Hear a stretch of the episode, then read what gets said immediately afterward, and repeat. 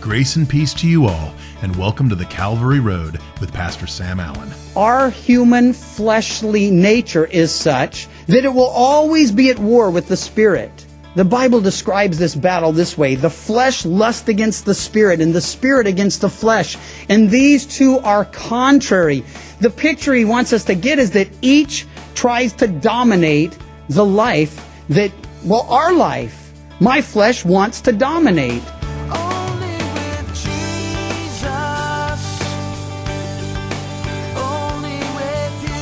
As we complete Pastor Sam's message, The Seed and the Soils, we pick up where we left off last time in Matthew chapter thirteen, starting in verse eighteen. Now, I always thought the seeds and the soils in the parable of the sowers describe different people. But as Pastor Sam discusses, in differing times in our own lives, our own soils can change and affect the growth of the seed of the Word in our own lives. Another way that we see the enemy stealing the good seed of God's Word is through distortions. We saw this with Eve, as the enemy came and said, "Did God say you can't eat of the fruit of the trees in the garden?" You see, what he does is he takes the Word of God, and of course the command was not to eat of one specific tree, the tree of the knowledge of good and evil. But he's saying, did he say you're not supposed to eat of the trees? You see, it's subtle, but it's a distortion. And that's oftentimes how the enemy works. He works through the cults. He works through the occults. Why?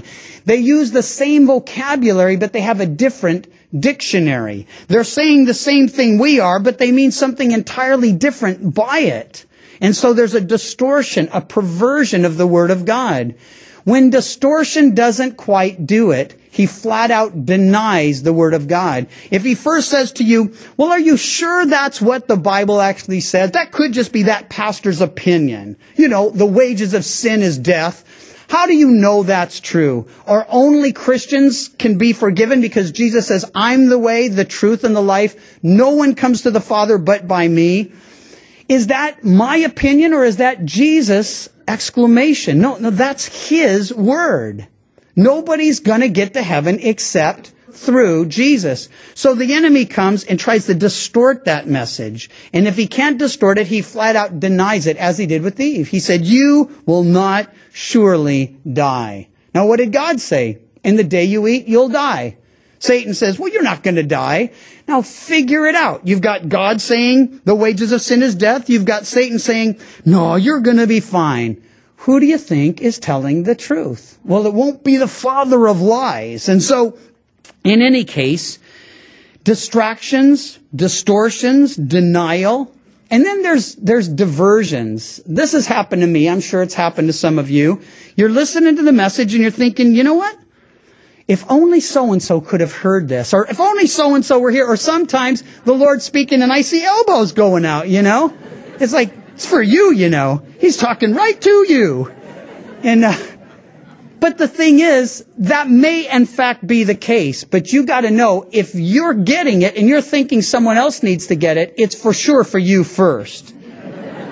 It is. And that's what happens to me in my private study. I sit before the Lord, not just to prepare an outline, but to prepare my heart and my, my life that I could communicate his truth. And I'm like, Lord, work in me and work it into me, that it might come forth from and through me. And, and that's what we all need, is to just sit before the Lord and not be distracted, and put away the distortions and the denials, and be careful of the diversions. And then there's duplications. This is the fifth. Really, imitations would have been better, but I had to stick with the fifth D. You know how we are. And so us pastor types, we just got to use the alliteration. But, but imitations and counterfeits are a sure tool of the enemy of our souls.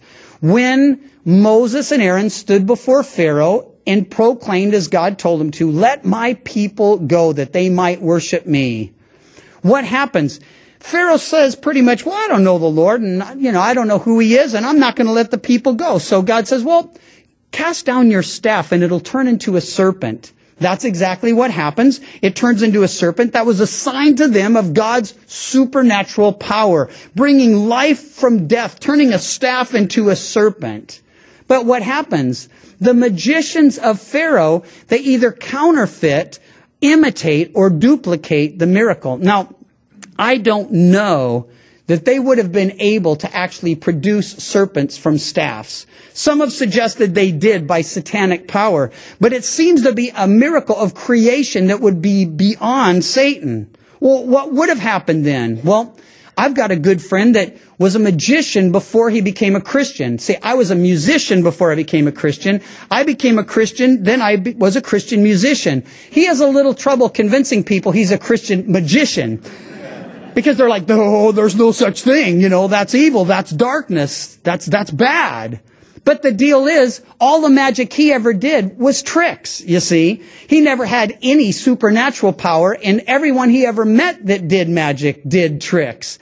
Now, his slant on all this is there's no such thing as those things that, well, people attribute to Satan in the realm of creativity and such. And, and here's how he demonstrated that point. He brought us a, a, a rod, well, and, and he turned it into a serpent. Fortunately, he had a rubber snake in this thing, because none of us wanted a real snake slithering around trying to get through these chairs and find it later. But what he did is he had this this rod, and he did a little smoke and fire thing, you know. Magicians always got the little smoke and fire. And then he does this. The thing that the snake's in collapses into the palm of his hand. The serpent falls to the ground, the rubber snake in this case, and lies there. Well, did he do any real magic? Did he turn a, a, you know, a staff into a serpent? Not at all. But what he did is he made an appearance of doing that. And again, I don't know. I'm not saying it's impossible that God wouldn't, God could have granted Satan the ability, for whatever reason he might allow him, to do such a thing. But I personally believe that most of what is out there that passes for spiritual things, even in the realm of the occult, it's just, well, it's just a lie. It's just a deception. It's just a con. Am I saying there's no real spiritual deception? No, not at all. Because, see, whatever isn't of the truth is a lie. So it's still spiritual in nature. It's still occultic. It's still demonic. But it doesn't give Satan more power than he actually possesses. Well, in any case, those duplications, those imitations, they continue in the cults today. They continue in the occults. Whatever God does, the enemy tries to counterfeit it. So God gives gifts, and then the enemy has, well, these sort of parallel gifts. They, they look like what God gives, but certainly they're not from the Lord. They don't bring glory to the Lord. They don't point people toward the Lord.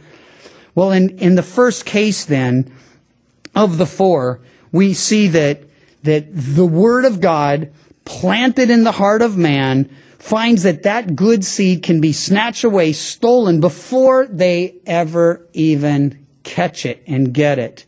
One last thing before we move on to the stony or shallow heart.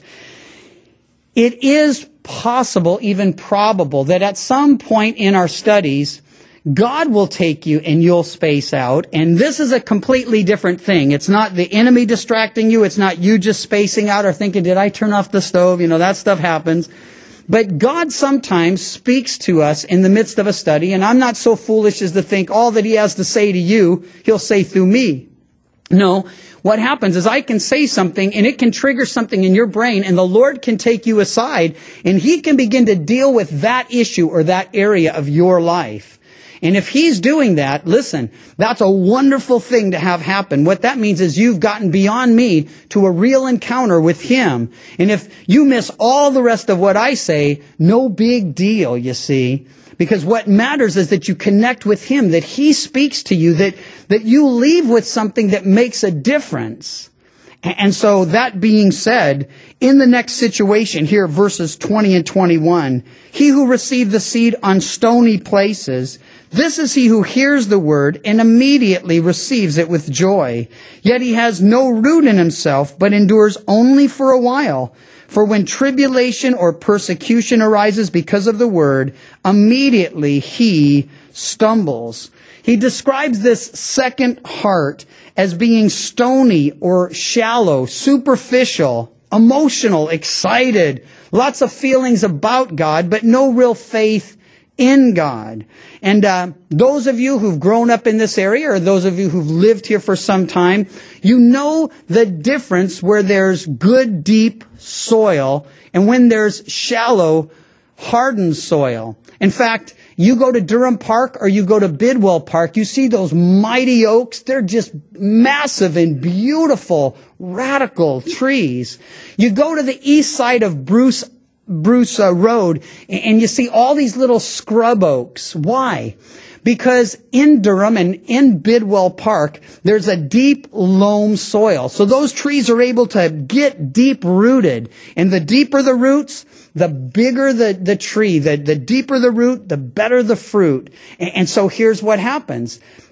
On the east side of Bruce Road, you have lava cap. You have about three inches of soil, and then it's just lava cap. So those those trees, they get planted, or the seeds they get there, they they actually plant themselves as the seeds are gathered or blown around there, and and then they they just can't break deep into the the um, through the lava cap into the soil. So they spread out. They get whatever soil they can. They're very um, shallow rooted.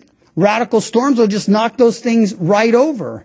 The big trees, though, man, deep roots, they will stand for decades and, and for sometimes centuries. So that's the picture that develops here. If you have a shallow heart, if you have a stony heart, if there's a little bit of soil, but right underneath it's just hard capped, that's the person, he says, who hears the word, he receives it, or she receives it, open and receptive to it, and receives it with joy, begins to just rejoice in the goodness of God, recognizes this is good news. The kingdom of heaven is good news. But Jesus says, unless a man be born again, he'll never see the kingdom of heaven. And, and so that simple message, some say, well, then I want to be born again. I want life eternal. I, I'm, I'm, where do I sign up? So we raise our hands and we pray a prayer and, and we give you a Bible and you're like, great. But have you ever known people who've gone through all that only weeks later, after they've been just on fire, sharing with everyone they know? Now they're not sharing with anyone, and, and, and they've actually gone back to their old life, and you talk to them about the Lord and they're like, oh, I tried that and it didn't work for me. And I'm like, what? It didn't work? How can it not work?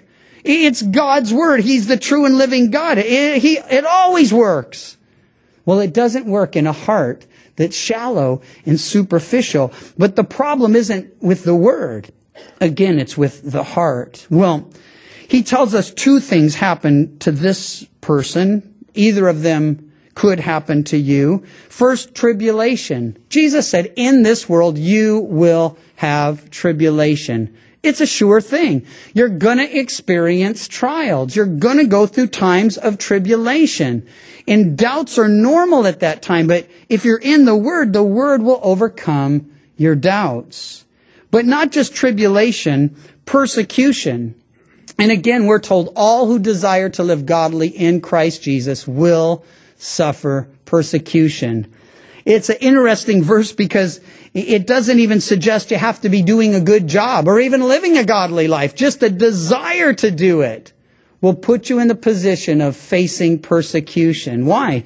Because if you set your heart to go the right direction, lots of people around you are going to be troubled by that, convicted by that, and they're going to want to pull you back into the world that they're in, the world of misery and self-destruction and relational destruction. So, tribulation, it's going to happen. Persecution, it's going to happen. And he says the person that has a shallow or superficial heart toward the Lord and toward the Word, he, he says, hey, this person, when the tribulation or persecution arises because of the Word, immediately he stumbles. That word stumbles is from our Greek word that, from which we get the word scandalized. It's an apt picture in a word. Not only is it a scandal to them, but they become a scandal to others. They who were witnessing now, well, their witness is lost and trampled under the foot of men. So a heart that's out of the way, a heart that's stony or shallow. And then he deals with yet a third possibility. He who receives seed, verse twenty-two, among the thorns is he who hears the word, and the cares of the world and the deceitfulness of riches choke the word, and he becomes unfruitful. The thorny heart, the cares of the world, and the deceitfulness of riches. Now remember, He hears the word, as did the other two, and for an entirely different reason, or a couple different possibilities, still no productivity, still no fruit. Why? Again, the word of God never really takes root. Now, he says it's the cares of the world or the deceitfulness of riches. This is a case of the temporal superseding the eternal, the physical over the spiritual. And you need to know that not all the cares of the world are evil or bad. In fact, the best things are often choked out by the next best or the not so bad. A couple examples. Friends, family, opportunity, be it in education or in our, our, um, careers. Listen, those are all good things. But if your friends get between you and the Lord, they're no longer a good thing. If your family comes between you and the Lord, or your education, or your career, or anything you're pursuing in life. You see, if the Lord's on the throne, then you'll be a blessing to friends and family. You'll make good choices about school and career and such. But those good things can become the very cares that, well, choke out the good seed of the world, leaving us so little time for that which God would be planting in our hearts and doing through our lives. Hey, here's a good example. Sobriety. Who can't say sobriety's a good thing? Well, there are some people down, you know, in the college area that probably wouldn't think so, but someday they'll agree with us. Sobriety is good, but there are people in their attempt to get sober or to get off drugs that are so ingrained in A A or N A that they have no time for the word or no time for Bible study. They got meetings every night. Now, don't misunderstand. I think A A is doing a great job at getting the public sober. And I think N A does a great job at dealing with people who are struggling with drug addiction. But that's not all about the spiritual needs that those people have. It's not sufficient to take them to where God wants them to be, where God wants them to go. And so you can get so into a good thing. And listen, again, hey, sober, better than drunk. So, you know, uh, clear-minded, better than stoned out of your mind. Those are wonderful things, but they can become the cares of the world. Got to stay in my meetings. Got to stay with my program. And what you've got to make sure you do is you get beyond that to a vital and growing relationship with the Lord Jesus. Why? Because you can stay sober your whole life and still perish in your sins. You can stay off the drugs and still perish in your sins. Because it's about a relationship with Jesus and a yieldedness to the word that transforms your life. The cares of the world. Now, not all the cares of the world are decent and good things. There are some bad things. And First John tells us to stop loving the world. Stop giving our hearts to the world. For all that's in the world, the lust of the flesh, the lust of the eyes, and the pride of life is not of the Father. It's of the world. It's fading away. It's temporal. It's passing. But the cares of the world and the deceitfulness of riches. This is just greed, grasping, feeling you need more. You know, we're told in the Old Testament, he who loves riches will not be satisfied with riches. And you can substitute that word riches with anything you love. The only, the only real satisfaction, absolute satisfaction, really is in our relationship with the Lord. If you put he who loves the Lord, you can't say won't be satisfied with the Lord. No, you will be. But anything you put in his place will fail to satisfy. And if you're after riches, listen, if you're not after riches, you probably, you know, would be considered not a good American. We're, we're taught that, that amassing stuff to ourselves and, you know, that's really what life's about. That greed and, and gain, that's what makes a man happy. You've seen the bumper stickers. He who dies with the most stuff wins. And then somebody was witty enough to come up with one that said, he who dies with the most stuff wins nothing. Why? Because you take none of it with you. And bottom line, though, a greedy person chokes out the good seed of God's word. Why? Because there'll always be something out there that's pressing or, or some opportunity or something that you can get or have or, or aspire to that will keep you from just yielding yourself to the things that God's saying and trying to do in your life. Do you know Judas, who we're told was a thief, sold his Lord out for thirty pieces of silver. And I've pondered that hard and long and thought, you know, what is, what would we value him at? What is the price that would cause us to sell him out? And most of us as Christians would say, well, there's no price. I, I would, I would give everything. I would do anything. Well, I hope so. I hope so.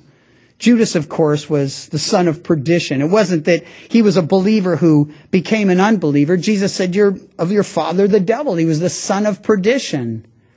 But he sold his Lord out for thirty pieces of silver. Why?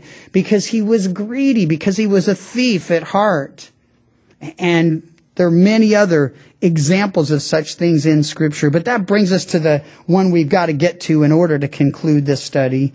And that is, he who receives seed, verse twenty-three, on the good ground, he who hears the word and understands it. I hope that's you today, who indeed bears fruit and produces some a hundredfold, some sixty, and some thirty. Now, the one who hears and understands, he says, bears fruit. There will be productivity. There will be fruit. Why? Because there's there's good soil, there's good roots, and, and the seed's good. We're going to be fruitful for the Lord. But he says some will bear a hundred, some sixty, some thirty. I believe that this will be in direct proportion to our maintenance as far as cultivating a, a receptive heart.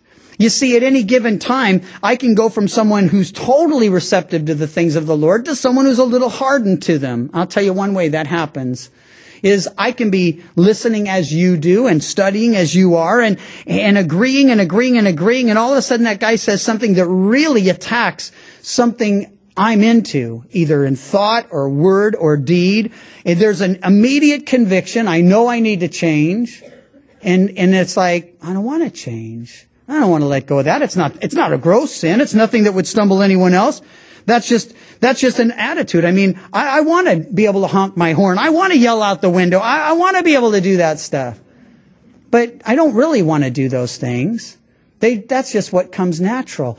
And, and at any given time, I'm capable of acting in the natural or the supernatural. I would suggest to you that a cultivated heart is a heart that is walking in the supernatural, sensitive to the Spirit, open to the Word, wanting to hear from the Lord and respond to the Lord.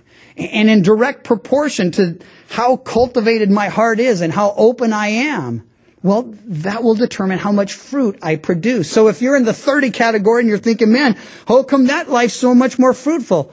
Give yourself more to the Word. And not just a reading and a study of it, but a yieldedness to it, an obedience to it. And you'll see more fruit. Finally, in our day, one last great danger, not even mentioned in the passage, and that is the seed can go unsown, unscattered. There are so many substitutes today, even in church, for the simple exposition of God's Word. And listen, God's Word changes lives. God's Word changes destinies. God's Word changes families. And so we want to make sure that we are doers of the Word and not hearers only, that we're sowing the good seed. Hey, if we don't go out and share the gospel, the good news, that, that Jesus died for our sins, was buried, and rose again, do you know the cults will still go? The occult will still go. The world is still moving with or without us. And so today, today, if you're not a believer, this is a day to make a decision for Jesus. If you are a believer, I would think, Lord, I want to be more fruitful for you. I want to be more yielded to you. Lord, I just want to be more like you.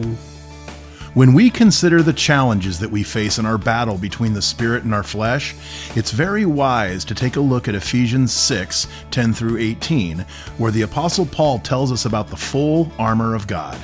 The protections and the weapons that he spells out are truth, righteousness, peace, faith, salvation, and the Word of God, the sword of the Spirit. If you contemplate each one of these, you will see them as gifts given to us by the Lord that give you the ability to withstand the wiles of the enemy.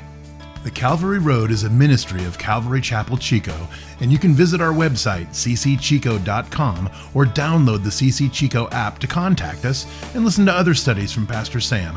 You can also listen to The Calvary Road as a daily podcast by visiting the calvary road dot com. We'd love to hear from you. And until next time, may you find grace and peace as your journey takes you down the Calvary Road. And your grace.